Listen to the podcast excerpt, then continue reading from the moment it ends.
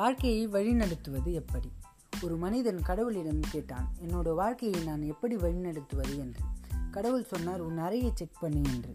அவனுடைய அறை எல்லா பதிலும் சொன்னது. மேற்கூரை சொன்னதாம் உன் எண்ணங்களை உயர்வாக வை என்று. காத்தாடி சொன்னதாம் என்ன மாதிரி குளிர்ச்சியா கூலா இருக்கணும் என்று. கடிகாரம் சொன்னதாம் நேரத்தை மதிக்கணும் என்று. காலண்டர் சொன்னதாம் என்னை மாதிரி தினமும் உன்னை புதுப்பித்துக்கொள் என்று. மணிபர் சொன்னதாம் வருங்காலத்துக்காக சேமித்துக் கொள் என்று. கண்ணாடி சொன்னதாம் உன்னை மட்டும் பார் என்று. விளக்கு சொன்னதாம் என்னை மாதிரி அடுத்தவர் வாழ்வில் ஒளியேற்று என்று. ஜன்னல் சொன்னதாம் பரந்த மனப்பான்மையாக இரு என்று. தரை சொன்னதாம் எப்பவும் கீழே பணிவாக இரு என்று. படிக்கட்டு சொன்னதாம் வாழ்க்கையில் ஒவ்வொரு படியிலும் ஏறும்போது கவனமாக அடி எடுத்து வை என்று. இது போல வாழ்க்கையில் அனைவரும் கடைபிடித்து வந்தால் மிக உயர்ந்த நிலைக்கு வரலாம். நன்றி.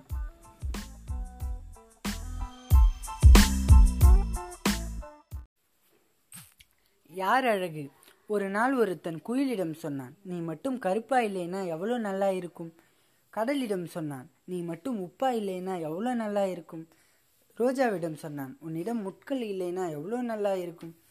அப்போது அந்த மூன்றும் ஒன்று சேர்ந்து சொன்னதாம் ஏ மானிடா உன்னிடம் மட்டும் பிறரின் குறை கண்டுபிடிக்கும் பழக்கம் இல்லைன்னா எவ்வளோ நல்லா இருக்கும்? பிறரிடம் குறை காணா மனிதம் என்றுமே அழகுதான்.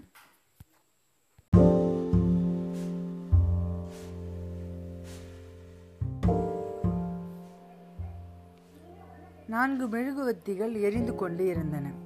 மெலிதாய் காற்று வீசிக்கொண்டு இருந்தது. காற்றை கண்டதும் அமைதி என்ற முதல் மெழுகுவத்தி ஐயோ காற்று வீசுகின்றது. நான் அணைந்து விடுவேன் என்று பலவீனமாக சொன்னது. காற்று பட்டதும் அணைந்து விட்டது. அன்பு என்ற அடுத்த மெழுகுவத்தியும் காற்றை எதிர்க்க முடியாது என்று அணைந்து விட்டது. அருவி என்ற மூன்றாவது மெழுகுவத்தியும் காற்றை எதிர்க்க முடியாமல் அணைந்து விட்டது. நான்காவது மெழுகுவத்தி மட்டும் காற்று வீசிய சில நொடிகளில் போராடி ஜெயித்துவிட்டது. அப்போது அந்த அறையில் ஒரு சிறுவன் நுழைந்தான். அடடா மூன்று மெழுகுவத்திகள் அணைந்து விட்டதே என்று கவலையுடன் சொன்னான். அதற்கு எரிந்து கொண்டு இருந்த நான்காவது மெழுகுவத்தி சொன்னது வருத்தப்படாதே நான் இருக்கின்றேன். என்னை வைத்து மற்ற மூன்றையும் பத்த வைத்துக்கொள் என்றது. சிறுவன் உடனே நான்காவது மெழுகுவத்தியை பார்த்து உன் பெயர் என்ன? என்று கேட்டான். நம்பிக்கை என்றது அந்த மெழுகுவத்தி நாம் எப்போதும் வாழ்வில் நம்பிக்கையை மட்டும் இழக்கக்கூடாது என்று கதை வலியுறுத்துகிறது.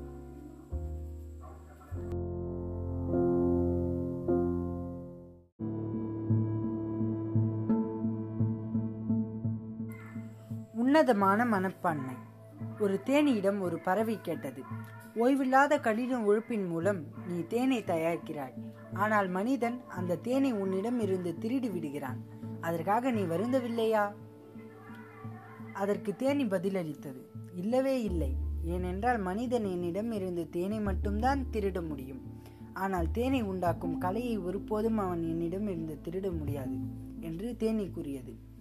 என்ன ஒரு உன்னதமான மனப்பான்மை என்று பாருங்கள். இது போன்றும் நாம் வாழ வேண்டும்.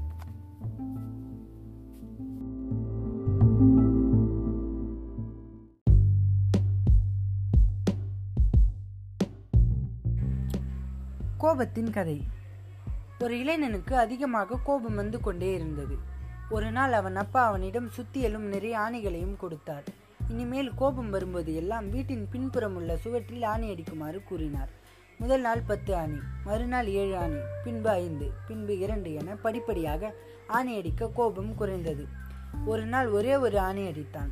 மொத்தமாக நாற்பத்தி ஐந்து ஆணிகள் அடித்து உள்ளேன். இனி கோபம் வராது என அவன் அப்பாவிடம் கூறினான். இனிமேல் கோபம் வராது நாளில் ஒவ்வொரு ஆணையாக பிடுங்கிவிடு என்றார். நாற்பத்தி ஐந்து நாளில் அடித்த ஆணைகள் பிடுங்கப்பட்டு அப்பாவிடம் அழைத்து காட்டினான். உடனே அப்பா சொன்னார் ஆணைகளை பிடுங்கி விட்டாய் சுவற்றில் உள்ள ஓட்டைகளை என்ன செய்வார் உன் கோபம் இது போல பலரை காயப்படுத்தி இருக்கும் அல்லவா? என்று தந்தை கூறினார். அந்த இளைஞன் வெட்கத்தில் தலை குனிந்தான். இது போலத்தான் நாமும் கோபம் குறைத்து கொள்வது வாழ்வில் நல்ல பயனை தரும்.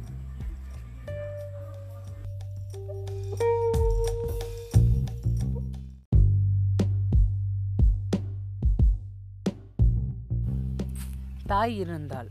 தந்தையோ உடன் இருந்தான். இளமை சுகத்தில் தாய் உடல் மறந்து தேக சுகத்தில் விழுந்தாள். தந்தையோ தன்னை மறந்து தாயின் வயிற்றை நிறைத்தான். உயிரணு அவன் கொடுத்தான். உதிரத்தை இவள் கொடுத்தாள்.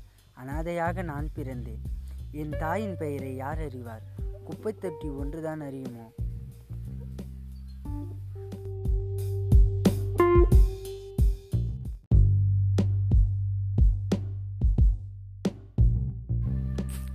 வேர்கள் ஆழமாயிருந்தும் கிளைகள் பல இருந்தும் நீ செய்த சிறு காதல் கிருக்களில் நீங்கள் இருவரும் பகிர்ந்த வாழ்க்கையை எனக்கு கொடுக்காமலே.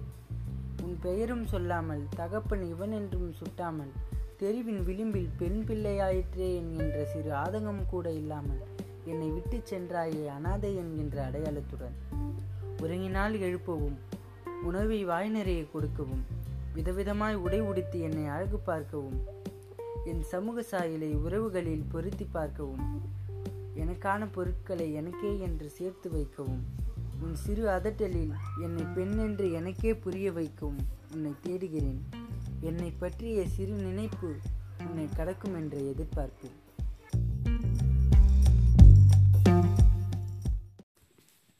திருக்குறளின் அதிசயங்கள். திருக்குறளில் தமிழ் என்ற சொல் பயன்படுத்தப்படவில்லை. திருக்குறளில் உள்ள மொத்த எழுத்துக்கள் நாற்பத்தி ரெண்டாயிரத்தி முன்னூற்றி தொண்ணூற்றி நான்கு. திருக்குறளில் தமிழ் எழுத்துக்கள் இருநூற்றி நாற்பத்தி ஏழில் முப்பத்தி ஏழு எழுத்துக்கள் மட்டும் இடம்பெறவில்லை. திருக்குறளில் இடம்பெறும் இரு மலர்கள் அனிச்சம் குவளை. திருக்குறளில் இடம்பெறும் ஒரே பழம் நெறிஞ்சி பழம். திருக்குறளில் இடம்பெறும் ஒரே விதை குன்றிமணி. திருக்குறளில் பயன்படாத ஒரே எழுத்து ஔ. திருக்குறளில் இடம்பெற்ற இரண்டு மரங்கள் பனை மூங்கில். திருக்குறளில் அதிகம் பயன்படுத்தப்பட்ட ஒரே எழுத்து நீ. ஆயிரத்தி எழுநூற்றி அஞ்சு முறை. திருக்குறளில் ஒரே ஒரு முறை மட்டும் பயன்படுத்தப்பட்ட இரு எழுத்துக்கள் நீ ஞா. திருக்குறளில் இடம்பெறாத ஒரே எண் ஒன்பது. திருக்குறள் இதுவரை இருபத்தி நான்கு மொழிகளில் வெளிவந்துள்ளது. திருக்குறளை ஆங்கிலத்தில் நாற்பது பேர் மொழிபெயர்த்து உள்ளனர். மனிதன் மரணித்த முப்பத்தி ஆறு மணி நேரத்தில் ஈக்கள் முட்டையிடுகின்ற உடலில் அறுபது மணி நேரத்தில் லார்வாக்கள் தோன்றுகின்றன. மூன்று நாட்களில் நகங்கள் கழன்று விடுகின்றன. நான்கு நாட்களில் ஈறுகள் தொலைகின்றன. ஐந்து நாட்களில் திரவமாய் உருகுகிறது மூளை. ஆறு நாட்களில் வாயுக்களால் வெடிக்கிறது வயிறு. ஏழு நாட்களில் உடல் உருகி திரவமாகின்றது. இப்படி இருக்க மனிதா உனக்கு எத்தனை ஆணவம் எத்தனை பேராசை எத்தனை கோபம் எத்தனை கெடுமதி. அறுபது நாட்களில் அடையாளமற்று போகும் உடலில் மனிதா நீ ஆட்டம் போடுற தேவையா இவையெல்லாம்? பரிசளிக்க விரும்பினாள் பகைவனுக்கு மன்னிப்பை பரிசலி. உன் குழந்தைக்கு நல்ல நடத்தையை பரிசலி. உன் மனைவிக்கு நல்ல தன்மையை பரிசலி. உன் தந்தைக்கு மரியாதையை பரிசலி. உன் தாய்க்கு பெருமையை பரிசலி. உன் நண்பனுக்கு உன் உள்ளத்தை பரிசலி. உன் மனசாட்சிக்கு நம்பிக்கையை பரிசலி. உன் உறவுகளுக்கு உன் உணர்வை பரிசலி. உன் சகோதரனுக்கு நேசத்தை பரிசலி. எல்லா மனிதரிடமும் தாராள குணத்தை பரிசலி. பரிசளிக்க விரும்பினாள்.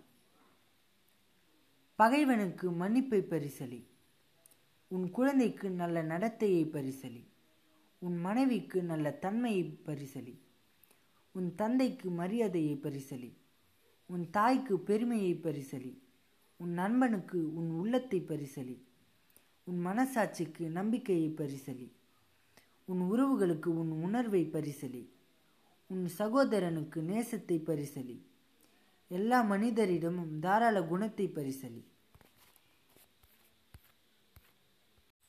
பிறரை கெடுத்து வாழ்வதை விட பலருக்கு கொடுத்து வாழ்வதே நல்ல வாழ்க்கையாகும். கொடுப்பதற்குரியது பணம் மட்டுமல்ல உன் வார்த்தையும் ஒருவனுக்கு தாகம் தணிக்கலாம். உன் புன்னகையும் ஒருவன் உள்ளத்தில் விளக்கேற்றலாம். உன் அன்பும் ஒருவனை மனிதனாக வாழ வைக்கலாம்.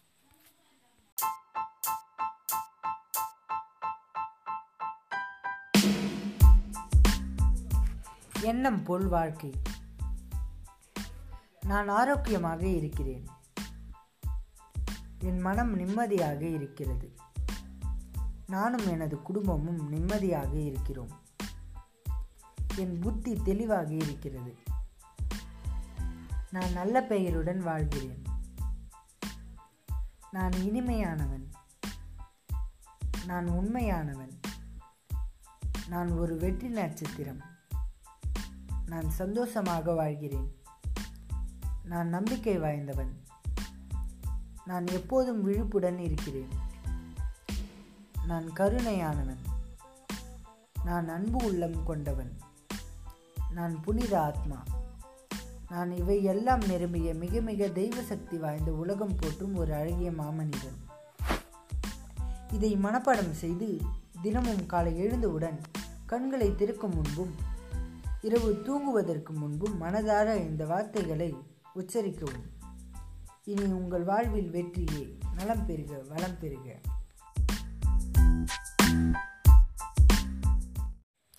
காந்தி சொர்க்கத்தில் கடவுளிடம் போய் நான் பூமியில் விட்டு வந்த மூன்று குரங்குகள் என்னாச்சு? என கேட்டார். கடவுள் சொன்னார் கண்ணை பத்தியபடி இருந்த குரங்கு உங்கள் நாட்டு நீதியாகிவிட்டது. காதை பத்தியபடி இருந்த குரங்கு உங்கள் நாட்டின் அரசாங்கமாகிவிட்டது. வாயில் பத்தியபடி இருந்த குரங்கு உங்கள் நாட்டு மக்களாகிவிட்டது என்றார்.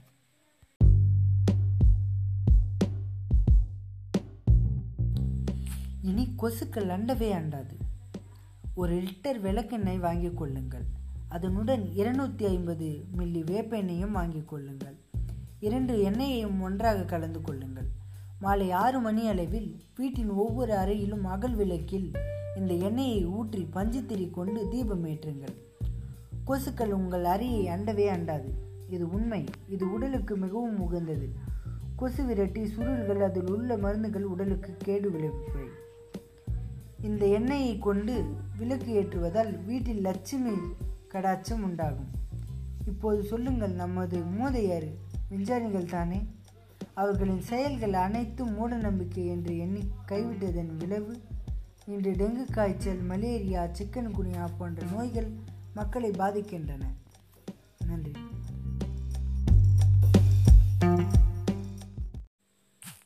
மனிதனிடம் பக்தி கலக்கும்போது உணவு பிரசாதமாகிறது பட்டினி விரதமாகிறது தண்ணீர் தீர்த்தமாகிறது இசை கீர்த்தனையாகிறது இதயம் கோவிலாகிறது செயல் சேவையாகிறது பயணம் யாத்திரையாகிறது மனிதன் புனிதனாகிறான்.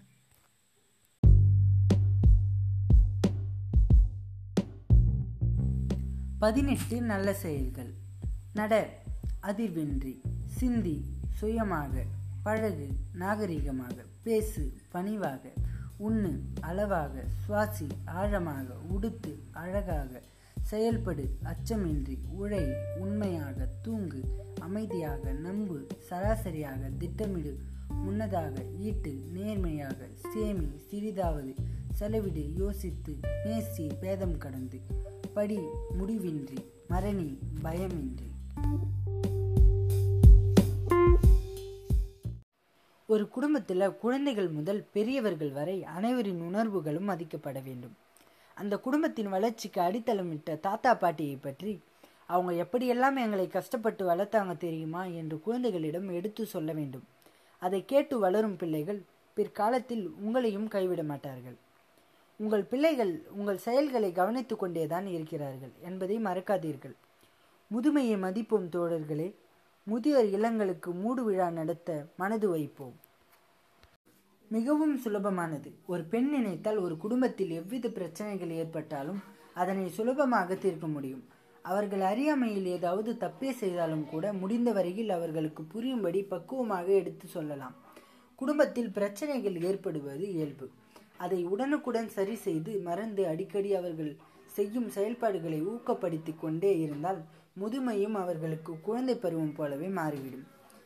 இது கணவன் மனைவி இருவரின் கூட்டு முயற்சியால் தான் வெற்றி பெறும். அதிலும் குடும்ப தலைவிகளின் பொறுப்பு சற்று அதிகமாக இருந்தால் நல்ல மாற்றங்களை உடனடியாக எட்டலாம். ஐயையோ நான் என் பிள்ளைகளை அப்படியெல்லாம் வளர்க்கல என்கிறீர்களா? ஆனாலும் அடுத்த கட்ட தலைமுறை மாற்றங்களும் கால மாற்றங்களும் நாம் நினைத்து பார்த்திராத வகையில் மாறிக்கொண்டுதான் இருக்கிறது. சரி அப்படியானால் ஒரு இணக்கமான சூழலில் அனைவரும் எப்படி ஒரே வீட்டில் வாழ்வது என்ற கேள்விதான் உடனே எழும். என் மகன் என் பொண்ணு என்று மடியில் சுமந்து மனதில் நிறுத்தி நமக்காகவே தங்கள் சுக துக்கங்களை கூட தள்ளி வைத்துவிட்டு நமக்கு ஒரு நல்ல வாழ்க்கையை ஏற்படுத்தி தந்து நம் மகிழ்வுகளை ரசித்து அப்பாடா என ஓய்ந்து அமரும்போதுதான் தங்களுக்கு வயதாகிவிட்டதை உணர்ந்து மேலும் ஒடுங்கி போகிறார்கள் நம் பெற்றோர். பெற்றோரின் மொத்த சக்தியையும் பெற்று வளர்ந்து வாழ்வில் ஒரு நிலைக்கு வந்த பின் அவர்களை வேண்டாத பொருளாக கருதி முதியோர் இல்லத்தில் சேர்ப்பது நியாயமில்லையே. ஒரு நிமிடம் யோசித்து பாருங்கள். நம் வயதான மாமனார் மாமியார் அப்பா அம்மா ஆகியோரை நாம் பாரமாக நினைத்து முதியோர் இல்லத்தில் சேர்க்க நினைத்தால் இது போன்ற நிலை நாளைக்கு நமக்கு ஏற்பட வாய்ப்புள்ளது அல்லவா நம் வயதில் இயலாமையை சுட்டிக்காட்டி பிற்காலங்களில் நம் பிள்ளைகள் நம்மை புறக்கணிக்கும் சூழல் ஏற்பட்டால் நினைக்கும் போதே நெஞ்சம் பதறுகிறது அல்லவா மக்கள் தொகை அதிகமாக அதிகமாக கால மாற்றங்கள் புதிதாக ஏற்பட தனி குடித்தனங்களின் எண்ணிக்கையும் முதியோர் இல்லங்களும் அதிகமாகி கொண்டே வருகின்றன. கணவன் மனைவி குழந்தை என்ற குறுகிய வட்டத்துக்குள் குடும்பம் என்ற அளப்பரிய மதிப்பு சுருங்கிவிடுகிறது. காலையில் சீக்கிரம் எழுந்திரிச்சு வீட்டு வேலைகளை செய்து பிள்ளைங்களை ஸ்கூலுக்கும் கணவரை ஆபீஸுக்கும் அனுப்பிட்டு அடுத்தடுத்த வீட்டு வேலைகளை கவனிச்சுக்கிட்டு வீட்டில் இருக்கிற வயசான மாமனார் மாமியாரையும் கவனிக்கிறது. ரொம்ப சிரமமாக இருக்குது செலவுகளும் அதிகமாகிடுது இதனால எல்லாம் தான் அவங்களை எங்களோட வச்சுக்கிறது கஷ்டம் என்பது பல குடும்பத் தலைவர் குடும்பத் தலைவிகளின் கருத்தாக இருக்கிறது. கூட்டு குடும்பங்களில் பத்துக்கும் அதிகமான பெரியவர்கள் இருந்த காலம் மலையேறி இன்று சொந்த அம்மா அப்பாவையே பலரும் பாரமாக நினைக்கும் சூழ்நிலை வந்துவிட்டது. அதனால் அவர்கள் சொந்த ஊர் தனி வீடு முதியோர் இல்லம் என்று நம்மிடம் இருந்து தனித்தே வைக்கப்படுகிறார்கள். ஆனாலும் தோழர்களே நாம் மனது வைத்தால் நிச்சயம் இந்த நிலையை தவிர்க்கலாம். குறிப்பாக பெருகி வரும் முதியோர் இல்லங்களை குறைப்பதற்கான முயற்சியை நாம் நம் வீட்டிலிருந்தே துவங்குவோமே. இதற்கு முக்கிய தேவை மடி நிறைய காசு இல்லை மனம் நிறைய அன்பு கூடவே கொஞ்சம் சகிப்புத்தன்மையும் அதிக பொறுமையும்.